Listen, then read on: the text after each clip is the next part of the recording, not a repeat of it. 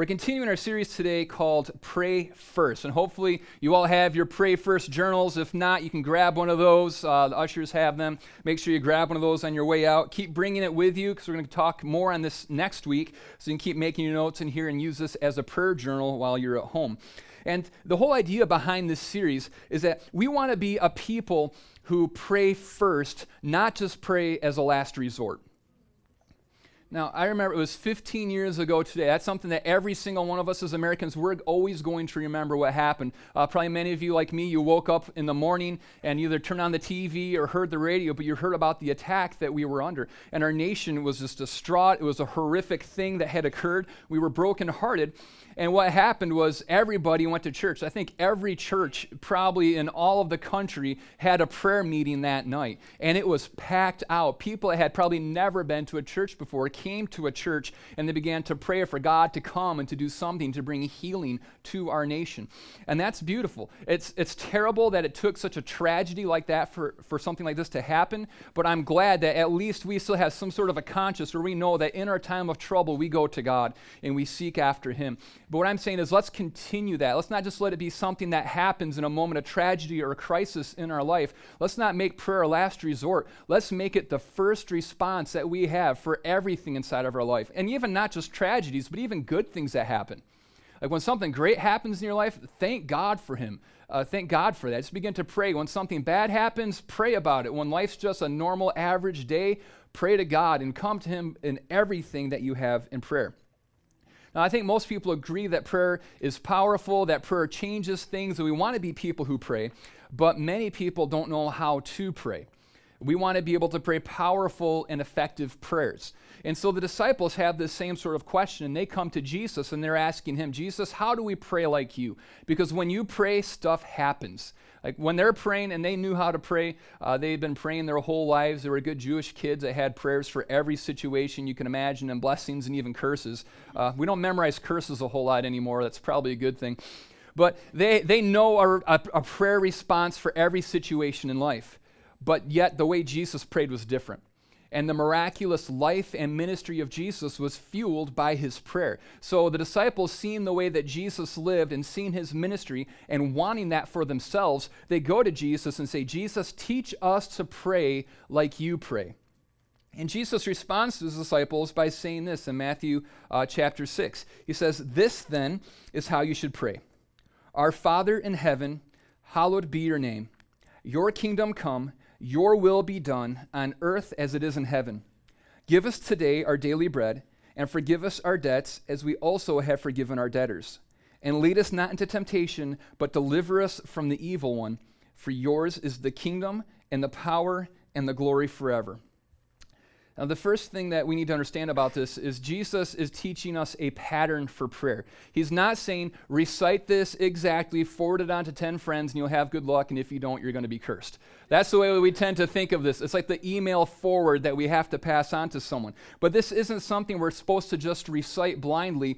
It's a pattern that we use so that we can then pray personally ourselves. And last week we talked about that first sentence Our Father in heaven, hallowed be your name. And what that means is the first part of prayer for us, and honestly, where I spend the majority of my time when I'm praying, is connecting to God relationally. And saying, God, you're my Father. You're not a far, distant, removed God who isn't concerned about what's going on in my life.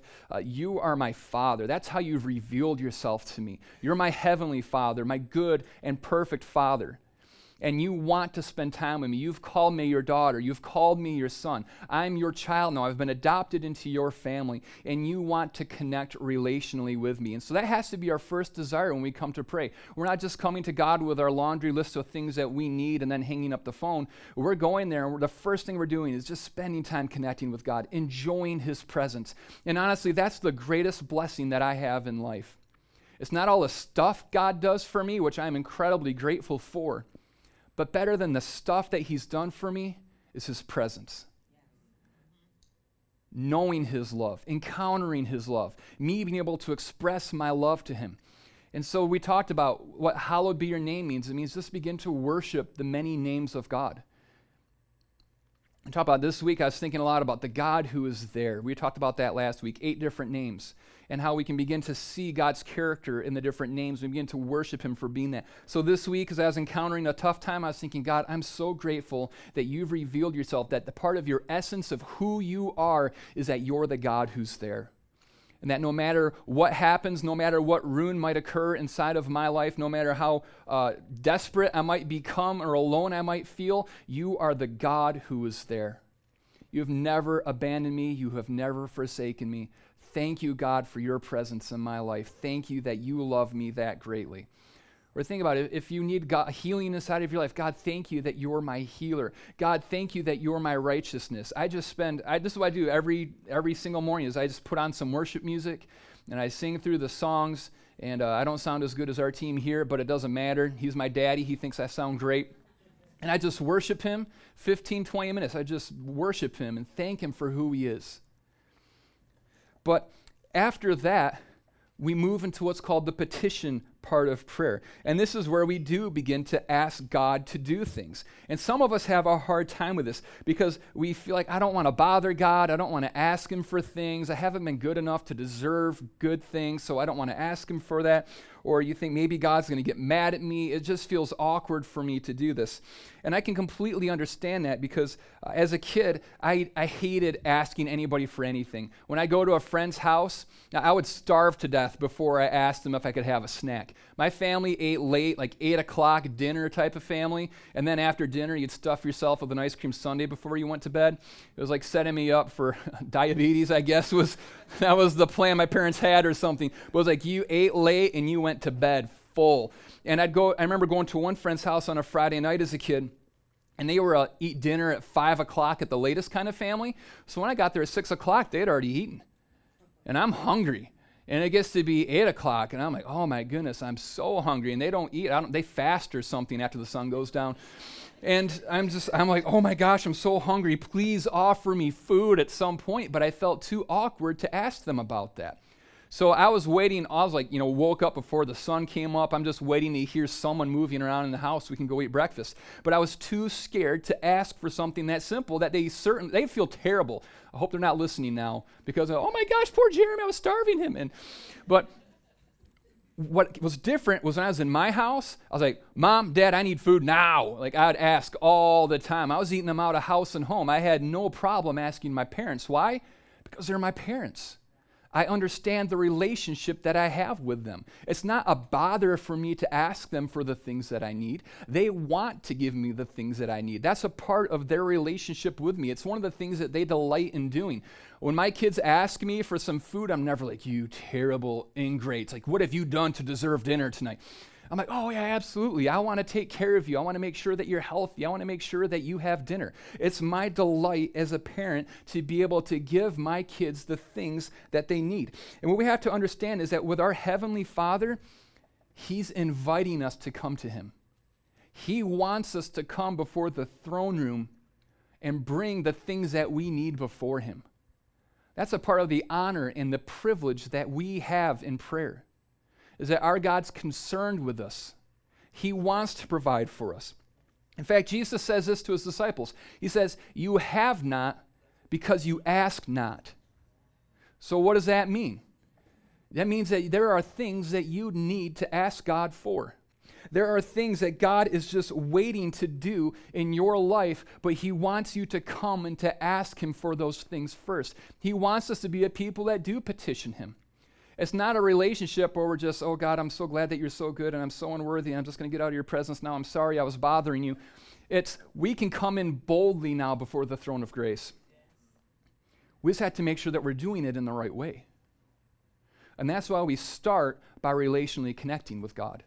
That's why we start with praising Him, with glorifying Him. And again, that's where I spend most of my time when I praise, just enjoying the presence of God, enjoying the fact that He is my Father and that I'm one of His children. But then after that, we move into the petition part of prayer. And for us to be able to pray powerfully and effectively, these are the things that we need to do. Is first of all, we need to pray God's agenda. It says, Your kingdom come and your will be done on earth as it is in heaven. And what that means is that when we pray God's agenda, we pray in a way that recognizes that it's all about Him. You might say, What's about Him? My prayer? Everything. Everything's about Him. My life, my living, my being, it's all about God. This isn't the story of Jeremy. I'm Jeremy, but I'm a part of the story of Jesus. I've been included in that story. I'm so grateful for that. And that's why we always have to, that's why we're praying. It's all about Him. We pray, God, your kingdom come. Your will be done on earth as it is in heaven. It's not, we don't approach God in petition and say, God, I need my kingdom to come, and I need my will to be done in heaven as it is on earth. And my will isn't even done on earth. As it is in my mind, God, let it be done in heaven. You know why we don't pray that? Because it's not about us. This world is not about us. It's like my kids. Have you ever noticed that your kids think that the world revolves around them and that the world is all about them? And what we're trying to do is to help them realize that that's not the case. Like every child, I love my kids. They are unique, they are individual, they are special, they have infinite value and worth inside of them. But this world is not the story of my son or of my daughter. It's the story of God and what it is that He's doing. And I'm so glad that I have just a small bit part in this story that's been going on for all of eternity. That God has included me in the cast that's a part of this story. I will always be grateful for that, that God would love me so much to include me in that. But the world doesn't revolve around me and it doesn't revolve around you.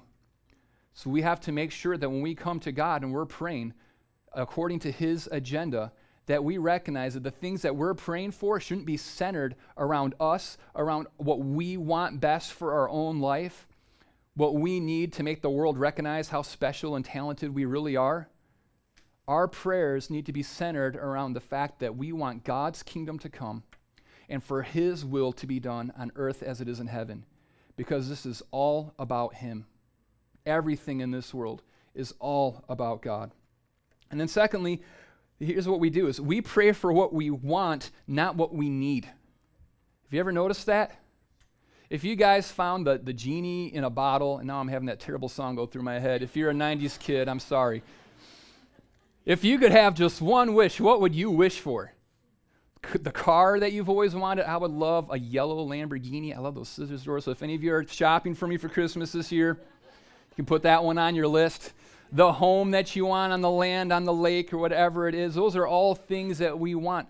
But how many of you would pray, God, I, I just hope that you use some terrible, crushing hardship inside of my life to build character and perseverance inside of me?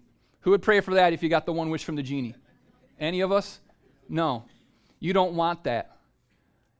My kids, what they want is for me to just give them Laffy Taffy all day long. You know what they never want me to do is take them to the doctor to get shots. Why? Because the shot hurts them and the Laffy Taffy is wonderful. They think it tastes good. But if I just gave them the Laffy Taffy, they're going to die. I mean, you can't just survive on that. And if they never get their shots, they're probably going to die too. But I allow them to go through some painful moments in their life so that they can be healthy, and so that they can grow and mature and walk into the destiny for which they've been called. My kids have never once thanked me for taking them to the doctor to get a shot. Not once. It's probably one of the best things I've done for them, but they have never thanked me for it. They have never woken up and asked my kids, hey, what do you guys want to do today? Let's go to the doctor. They never have said that. But it's good for them because they, they don't understand that there's a difference between what they want and what it is that they really need. But our Heavenly Father knows the difference between those two. If we just pray according to our will and to, according to our agenda, we will never have the things that we need inside of our life. We'll just ask for the things that we want that will bring destruction inside of us, and we'll avoid all of the things that God would use to develop character and holiness and godliness inside of our lives. And then also, when we pray God's agenda, our prayers get answered. And this is good because I like having my prayers answered. And it says this in 1 John chapter 5 verses 14 through 15. This is the confidence we have in approaching God, that if we ask anything according to his will, he hears us. And if we know that he hears us, whatever we ask, we know that we have what we have asked for. So think about this verse. This is what it's saying is that we have an incredible confidence in prayer. It's not that we have a hope that's in prayer, we have a confidence inside of prayer. And this is what it is is that when we're praying for the things that are on the heart of God, when we're praying according to God's agenda, we know that he hears our prayers. And if we know that He hears our prayers, then we know that we are going to receive the things that we have asked for. When we pray according to God's will, what it's saying, just to summarize it, you pray according to God's will, you pray according to His agenda, and you're going to see the answer to those prayers. That is a powerful verse. That's one you should highlight, you should mark, underline, make it a, a, memory verse, whatever you need to do, because you need to get this inside of you. Because what it's going to do is build faith inside of you when you pray. And when you pray with faith, your prayers are answered. Again and again, when we read about the, the ministry of Jesus, he's going around and people are coming to him and they're needing different things. And he's always looking at them and he's saying, According to your faith, let it be done. It says that he's amazed at different times by the faith of the people. It says, And seeing their faith, the healing came to them. Seeing their faith, what it was that they were coming and petitioning God for, was given to them. But how many times do we pray without faith? Because we don't know if it's really what God wants. This is one of the things that I think about a lot is what happens when God visits me and he says to me, according to your faith, let it be done. Will I see the fulfillment of what it is that God's called me to and the vision that He's put inside of my life for the ministry and the way that He's called me to affect and to change the world for His glory? Or is nothing going to happen because I don't have faith for anything in this life for what God wants to do?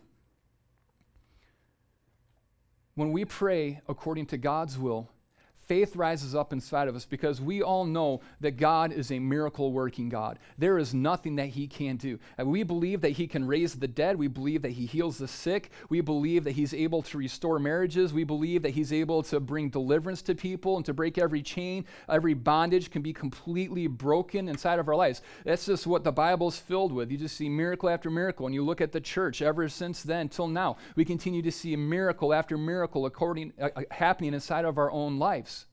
God's a miracle working God, but He is also a God that says that He's going to reveal His will to us. And when we pray according to His will, that then we're going to see the answer to those prayers. So if you believe that God's a miracle working God and you know what God's will is and you pray for that, you have to be filled with faith. There's no other way that you can feel. How can you have doubt inside of your heart when you're praying for something that you know God wants to do and you know that He has the power to do it? That's what this verse is talking about. And that's why I pray uh, with perseverance for people, for friends and family members that are in my family that uh, are not following Jesus right now. I know what God's will is. It says that His will is that none should perish, but that all should be saved. That's God's agenda for every single person. And so what I do is I come, and I was praying for one friend for 20 years and just recently made a decision to follow Jesus. I'm still so happy about that. But for 20 years, I'm praying for this friend who's doing everything he can to, to walk away from Jesus and sexual immorality and drugs and alcohol and every other sort of thing that you can imagine. He's pursuing it. He's running away from God. He's running away from God. He's rejecting God. And I'm praying, God, I know what your will is for his life. You've called him to be a son. You paid the price on the cross to free him and to redeem him and to bring him salvation. God, according to your will, would you reveal yourself in his life that he would come to that moment where he surrenders his life to you and receives the life that you have for him. And I prayed for 20 years, daily, day after day after day, when it seemed impossible. Like every time I prayed, he got worse. But one day, God answered that prayer. And I believe that there are friends and family members and coworkers in your life, people that God has put on your heart, and you know what God's will is for them. He doesn't want them to perish. He wants them to have life eternal. He wants them to be saved. What he's looking for is people like you who will come alongside and say, God, I know what your will is, and I'm going to come and I'm going to seek, I'm going to ask, I'm going to knock, I'm going to continue to go after you and believe you for this, filled with faith until I see the answer to that prayer. And I'm never going to give up. If it takes 10 years, 20 years, 30 years, 50 years, that prayer might not even be answered in my lifetime, but I know that it will be one day. My great grandma lived to be 102 years old, a great godly woman from my 10 year old memory of her. Uh, but her son was not following Jesus. When she passed away at the age of 102, it looked like her prayers had gone unanswered. But her son, at the age of 90, made a decision to follow Jesus one month before he passed away to go and to meet his Savior. Our prayers are powerful. You might not ever see the answer to the prayer that you've been praying in your lifetime. You might not ever be aware of the fact that God has answered it. But when we pray according to God's will and we persevere and we never give up and we continue to petition the King of heaven to exert his power to accomplish his will, our prayers are powerful and they are effective. And that's why it's so important that we pray faith filled prayers according to God's will. Because when we pray His will and we'll persevere in it, we will see the answer to those prayers. one of the questions then is how do we know what God's will is? There's a million situations in this world. How do we know what it is that God wants to do? How did I know that what God's will was for my friend? Because I had read it in the Bible. I knew what it said in 2 Timothy chapter 2 the best way, the easiest, fastest way that you can begin to know what God's will is so you know how to pray effectively according to His will is to begin to read your Bible. And I encourage you, get a plan. If you're not reading your Bible, man, you are missing out on so much because you're just going to keep guessing all the time about what God wants to do. You're not going to understand his nature. You're not going to understand the heart and the character of God. So you won't know what he wants to do. But if you'll begin, and this happens to me every day when I'm reading my Bible, I begin to see more of, of God's will for my life and I begin to pray according to God's will for my own life. I begin to pray more for God's will for my children and for my family and for other people. And every single day, I'm amazed by how, even though I've read this verse 20, 30, 50 times, God continues to speak to me and continues to reveal himself to me. So you can never separate reading scripture from prayer. It's an impossibility. I can't pray without reading my Bible, and I can't read my Bible without praying. Because I used to be a person, I have a reading plan, I'm just going to follow it, and I encourage you, get a reading plan, follow it. We even have one for you if you want to read through the New Testament in 24 weeks. Stop by the information table and get one. Go to BibleGateway.com. They have all kinds of uh, reading plans you can customize there, but begin to understand what God's will is for you. And then as you're reading Scripture, take notes. When you see something like, oh, wow, my life doesn't look like that at all. God, would you make my life line up with your will? God, I see in my family that we aren't lining up with what it is that you've revealed in your scripture. So, God, would you cause my family to come into alignment with your will? Read your Bibles, find out what God's will is, so that when you come and you ask God for things, you have a confidence knowing that you are praying heaven's agenda, and that as you pray God's will, you are going to see the answer to your prayers. Uh, number two, pray from a position of complete dependence. It says, Give us today our daily bread. Our daily bread, we need it today. See, what happens is my kids, they live under this false assumption that they don't need me. They're two and four, and they think as long as they've got a, a, big bag of goldfish and they've got some apple juice and they got some Paw Patrol on an iPad, like they don't need me. Like, look what my own hand hath wrought. Look what I have created for myself. What they don't realize is that I bought the goldfish, that I bought the iPad, and that I bought the apple juice. They have provided none of these things for themselves. They are completely dependent upon me for their very life. They can't do anything without me. And we're the same way. We think, look, I've earned everything that I have. I've worked hard in my career. I went to school, got an education so that I can do this. I've saved. I've been financially wise. Like, I don't need God for my daily bread. God, I don't need you for these different things. People get offended by that. They're like, I earned this myself. Did you create yourself? I love how it says in the Bible that you know, we can't even turn the color of our hair. And now I know, according to you know the modern of dye and everything else, it's a quite a popular thing. But you can't do. I can't just will my hair to be a different color. If I could will my hair to do things, I'd have a lot more hair than I do now and a lot less forehead. but I can't even do that for myself. I was fearfully and wonderfully knit together in my mother's womb. I can't create life. I can't control what I look like. I can't extend the days of my life. Amen. The reason that I have a job is because God gave me the ability to have a job. because God created me and gave me a personality and the understanding and the bent that I have in my life because He called me to do what it is that I'm doing. He's provided everything for me, and I am 100% completely and utterly dependent upon Him every second of my life. He sustains the breath that's inside of my lungs. The entire universe is held together by God. He put it into place, He sustains it. And if He ever decides to stop sustaining life, my 401k isn't going to do very much for me. It doesn't matter how hard I studied, how hard I worked. When the universe implodes, it's all over, people. We need Jesus. And when you come to the place of prayer, if my kids came to me and they asked me for something, they're like, hey, dad, refill the goldfish. I deserve it. What are you talking about? I'm eat every last goldfish you have because I'm not a, a good father like God is. I'm vengeful when it comes to goldfish. but when I come, when they came to me and recognized I'm completely dependent upon you, then I'm a lot more gracious. Because it says that God opposes the proud, but he exalts the humble. When you humble yourself and you become before your heavenly Father, recognizing that you are completely and utterly dependent upon Him for everything in your life, you will begin to see your prayers be more powerful than you ever knew. Amen. Brother Abraham, or Pastor Abraham, or Father Abraham, I forget what to call him, our missionary in India with many sons, or just one, he, he tells me that he learned to pray because he's a powerful, powerful man of prayer. And I was asking him one day about his prayer life and what he had done to develop this. And he said, I learned to pray because I had no money. And I was living on the streets of India without a home. And I had no food. And every day I prayed, God, would you provide me with a meal?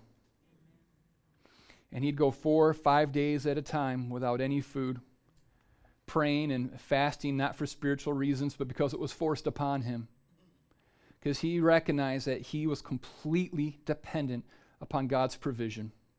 There was nothing that he could do. And because he learned to be dependent upon God and pray God's will, filled with faith, now he has over 4,000 churches that he started. He's built uh, colleges where the orphans that we support are then able to go and get a four year degree in engineering. He's been able, I mean, what has happened in his life, he's built hospitals, he's built retirement homes for the pastors, and all this. Say, Pastor Abraham, how did you do this? He's like, Oh, Jeremy, I just fasted and prayed. I'm like, what do you know? Like, tell me, what was the five-year plan that you had? What was, you know, what was the secret here? Who did you talk to? He's like, I just fast and I pray. That's the only thing I know how to do because I'm completely dependent upon God for everything. He's a humble man. And because of that humility, God has exalted him. And when we humble ourselves, I believe to the degree that we humble ourselves, we will be exalted by our Heavenly Father. We have to learn that we depend upon God for everything, and we need to be grateful when we come into the place of prayer, but that we also need to pray with fervency because what I have provided for myself isn't enough for tomorrow. It's not even enough for today. Every day I need God to show up and to sustain me. And then number three, we need to pray for our own hearts. It says, and forgive us our debts as we have also forgiven our debtors. Know what God is saying is that you can spend a lot of time praying for everybody else, but more important than someone else's heart is your own heart. Because it's out of the overflow of our hearts that life happens. The most powerful thing that will happen in your life isn't when God changes someone else, it's when God changes you. And that's why Jesus says you need to pray this, because it's not easy for us to forgive other people. When we've been wronged by someone, what we want is justice, we want vengeance, we want to prove ourselves right. But what Jesus says is don't pray for those things. You pray for your own heart that you're able to forgive the person who's wronged you. Psalm 139 says this Search me, O God, and know my heart. Try me and know my thoughts, and see if there be any grievous way in me, and lead me in the way everlasting. David understands this. Uh, God, my heart's messed up. There are areas of my heart that need repentance, where I need to confess sin. God, I even need you to point it out because I have this blissful ignorance going on inside of my life where I don't recognize these sin issues that are occurring inside of me and keeping me from living out what you've called me to live. So, God, I need you to come and I need to reveal these sin issues inside of my own heart. And then I need you to change me. I need you to change my heart and form me and shape me into your own image.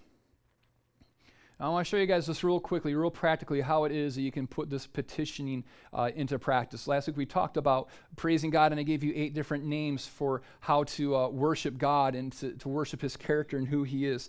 And this is the way that I approach my petitioning portion of prayer. And I want you to write these down. There are five different things that I pray for and it's called ripple prayers. It's like if you throw a stone into a lake, what happens? There's these, from where the stone hits the water, there's different ripples that go out farther and farther away. So where that stone hits the water, that's like your heart, and that's the first thing I pray for is my own heart like we were just talking about. When I, when I, after I'm done worshiping God and I begin to petition Him, I say, God, would you search my heart? God, would you change me? God, I know that I'm struggling with unforgiveness towards this person. God, I know that I'm struggling with pride in this area, defensiveness, uh, anger, whatever it might be. But God, I need you to change my heart. I want to be pure. I want to be holy. I want to be like you. I don't want to live out of my own fallenness and brokenness. God, would you come and even reveal to me the areas of sin in my life that I'm not even aware of? Of where I need you to do a work inside of me. So that's what I begin with. I begin with my own heart. I don't pray for other people to begin with. Even if I'm having problems with other people, I say, God, am I the problem here? God, show me what it is that I need to do. Change me. Allow me to be able to love other people like you love them and have grace and mercy and forgiveness in my heart towards them. And then after I'm done praying for my heart, which takes a really long time, uh, I pray for my family because that's kind of the next layer out for me is I pray for my wife and I pray for my children. I, I, pray things like God protect them and you know bless them and all these other things and keep them safe. But I also pray for different things that are going on in their life. My kids are in this phase right now where they say me first, me first, me first. So if I'm getting them popsicles, they're like me, me, me. You know, you don't have to teach your kids to do that. It's just part of the brokenness in their own heart. And so what I do is I there's discipline. I, I'm like, hey, whoever says me first, you're automatically last. So I'm doing something to try to teach them not to do that. But that's not changing their heart. They're just still trying to find a way to get the popsicle first by not saying me first. They're trying to bait each other into saying it. So their heart hasn't changed. And so what I do is I'm doing things in the physical to try to shape their behavior, but I need God to change their heart. And so this has been one of the things that's on my in my prayer journal as I write, God for my kid's heart. It says that you want us to not think of our own needs, but you want us to put the needs of others above our own. So God, in my kid's life, even as a 2-year-old and a 4-year-old, I need you to work on their heart to make it so that they love each other more than they love themselves, so that they're thinking of each other more than they're thinking of themselves, so that they delight in putting others above themselves. Because right now, what's happening is it's just me first, and there's a spiritual problem that's going on there. And so when I'm praying, I'm identifying the different things in my marriage, in my relationships with my kids, with my sisters, parents. And I'm not just praying, God bless them, but I'm, I'm trying to get down and recognizing what it is that's going on and praying specifically for those things. Because we might be able to modify someone's behavior in the natural, but we can't change someone's heart. And that's what we need is heart change. The third thing I pray for is Radiant Church. Uh, this is near and dear to my heart, obviously. But after my family, this is the, the next most important thing to me. And so I'm praying for all of the leaders that are in the church. I'm praying for all of you as you come with different prayer requests. I have those written down in my journal and some other people on the prayer team. And we're praying for you, the things that you're going through. I'm praying that God would give us wisdom. I'm praying that God would give us his presence. That's the thing we want more than anything. Is like, God, let Radiant Church be a place where your glory dwells. When people come in, they encounter your presence. They don't just hear a, a semi-funny sermon and you know some really great worship worship, but that they encounter your presence because that changes everything. God, for our children's ministry, God, would you let every worker be filled with joy and with passion for seeing a generation change and a foundation laid in their heart. God, I pray for every child, Lord, that they would have encounters with you that change them. They'd learn to love you and to follow after you and learn to worship and to pray, and that they would never depart from this path all the days of their life. I'm praying even for the greeters, like God, as, as people come in, let them experience the joy of our salvation in the way that they're greeted. I'm praying for a building. The whole setup team, man, we are praying for a building.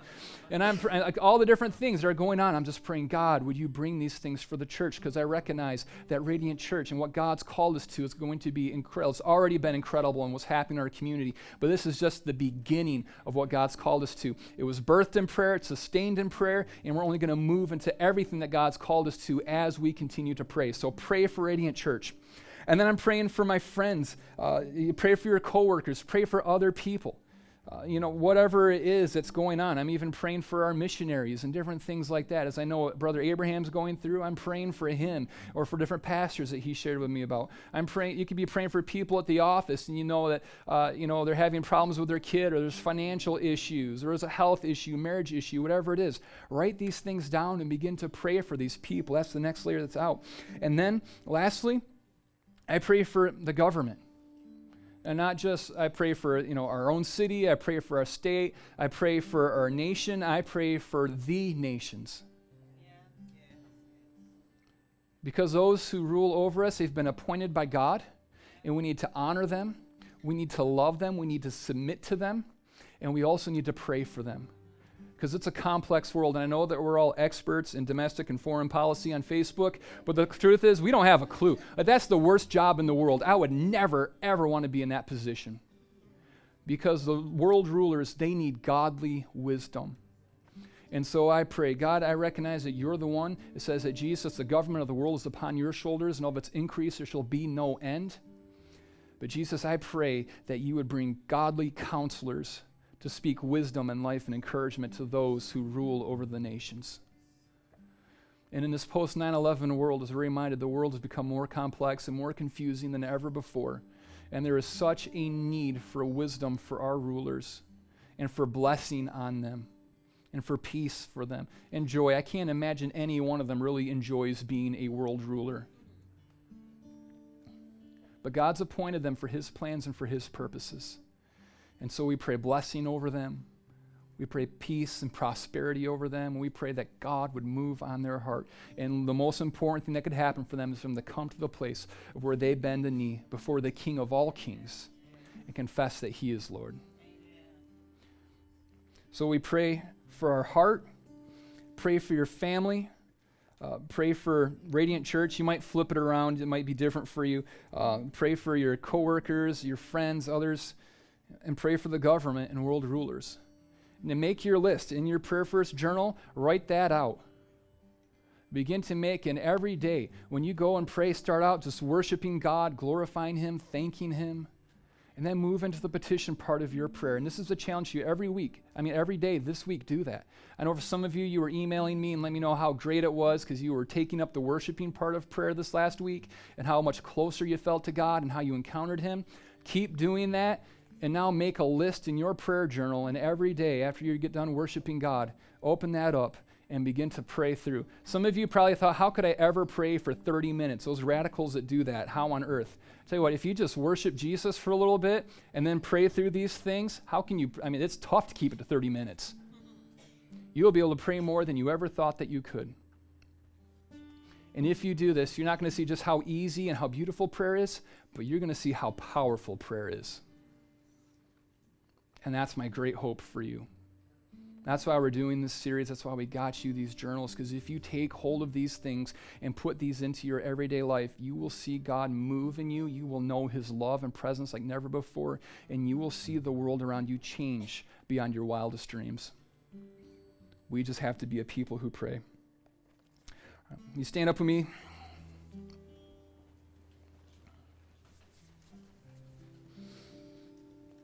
Just ask God to speak to our hearts now in this time. We'll just be still and silent before Him.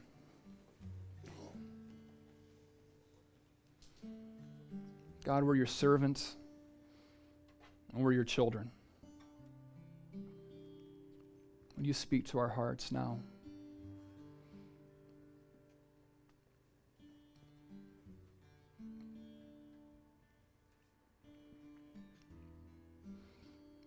God, would you burden our hearts for the things that you've called us to persevere in prayer for?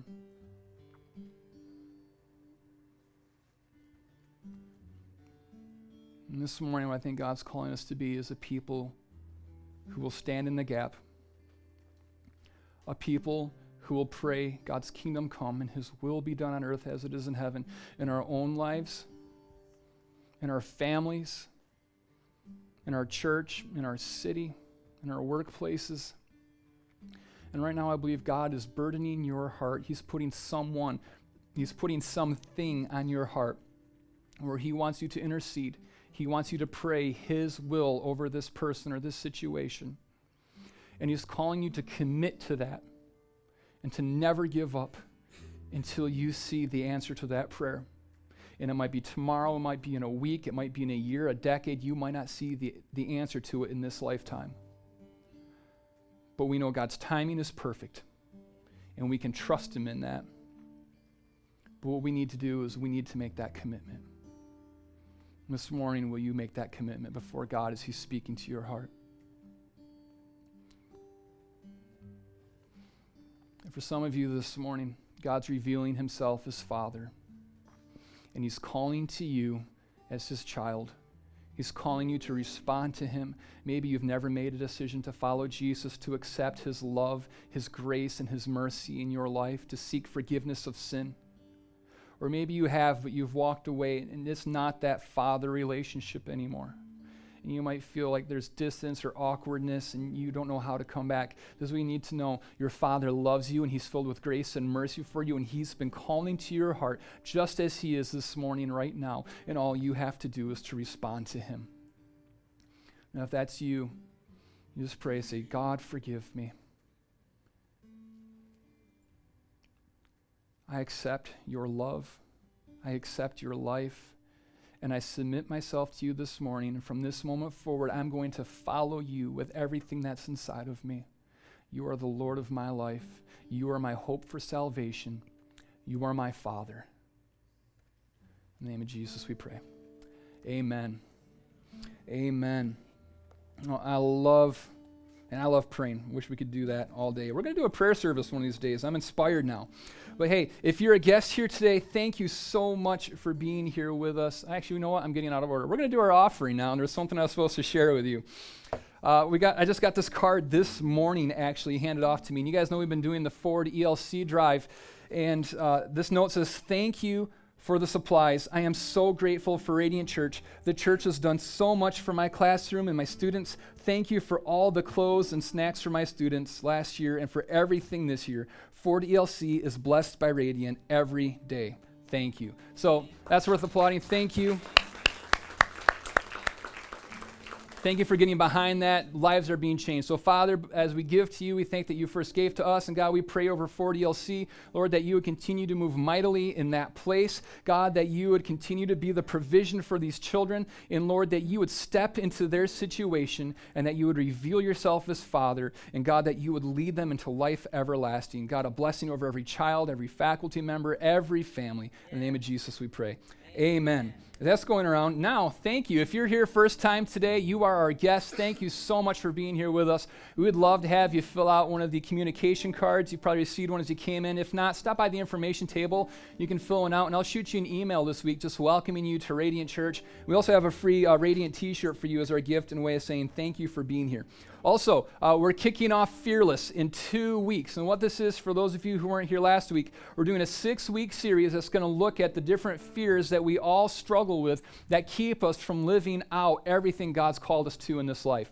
And to go along with the sermon series, we're doing community groups that are going to meet once a week for six weeks. On, and uh, we want everybody to go and sign up for one. There's a Fearless table out there that has all the different groups listed. You can sign up. It's just an hour and a half meeting once a week where there's going to be a a, short video that you watch and then some group discussion questions. And I can't encourage you enough. It's going to be so good. Every single one of us needs community. So stop by the Fearless table. You can get one of the cards or you can register for a group online at radianta2.com and you'll see the Fearless tab right on the top. So check that out.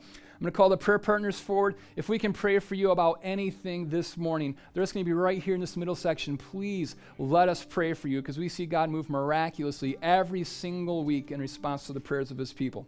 If not, go out, grab some coffee, eat some snacks, make some friends. If you don't have your journal, grab one, and then remember to bring it back next week as we conclude our series, Pray First. Thanks so much. God bless. We'll see you next week.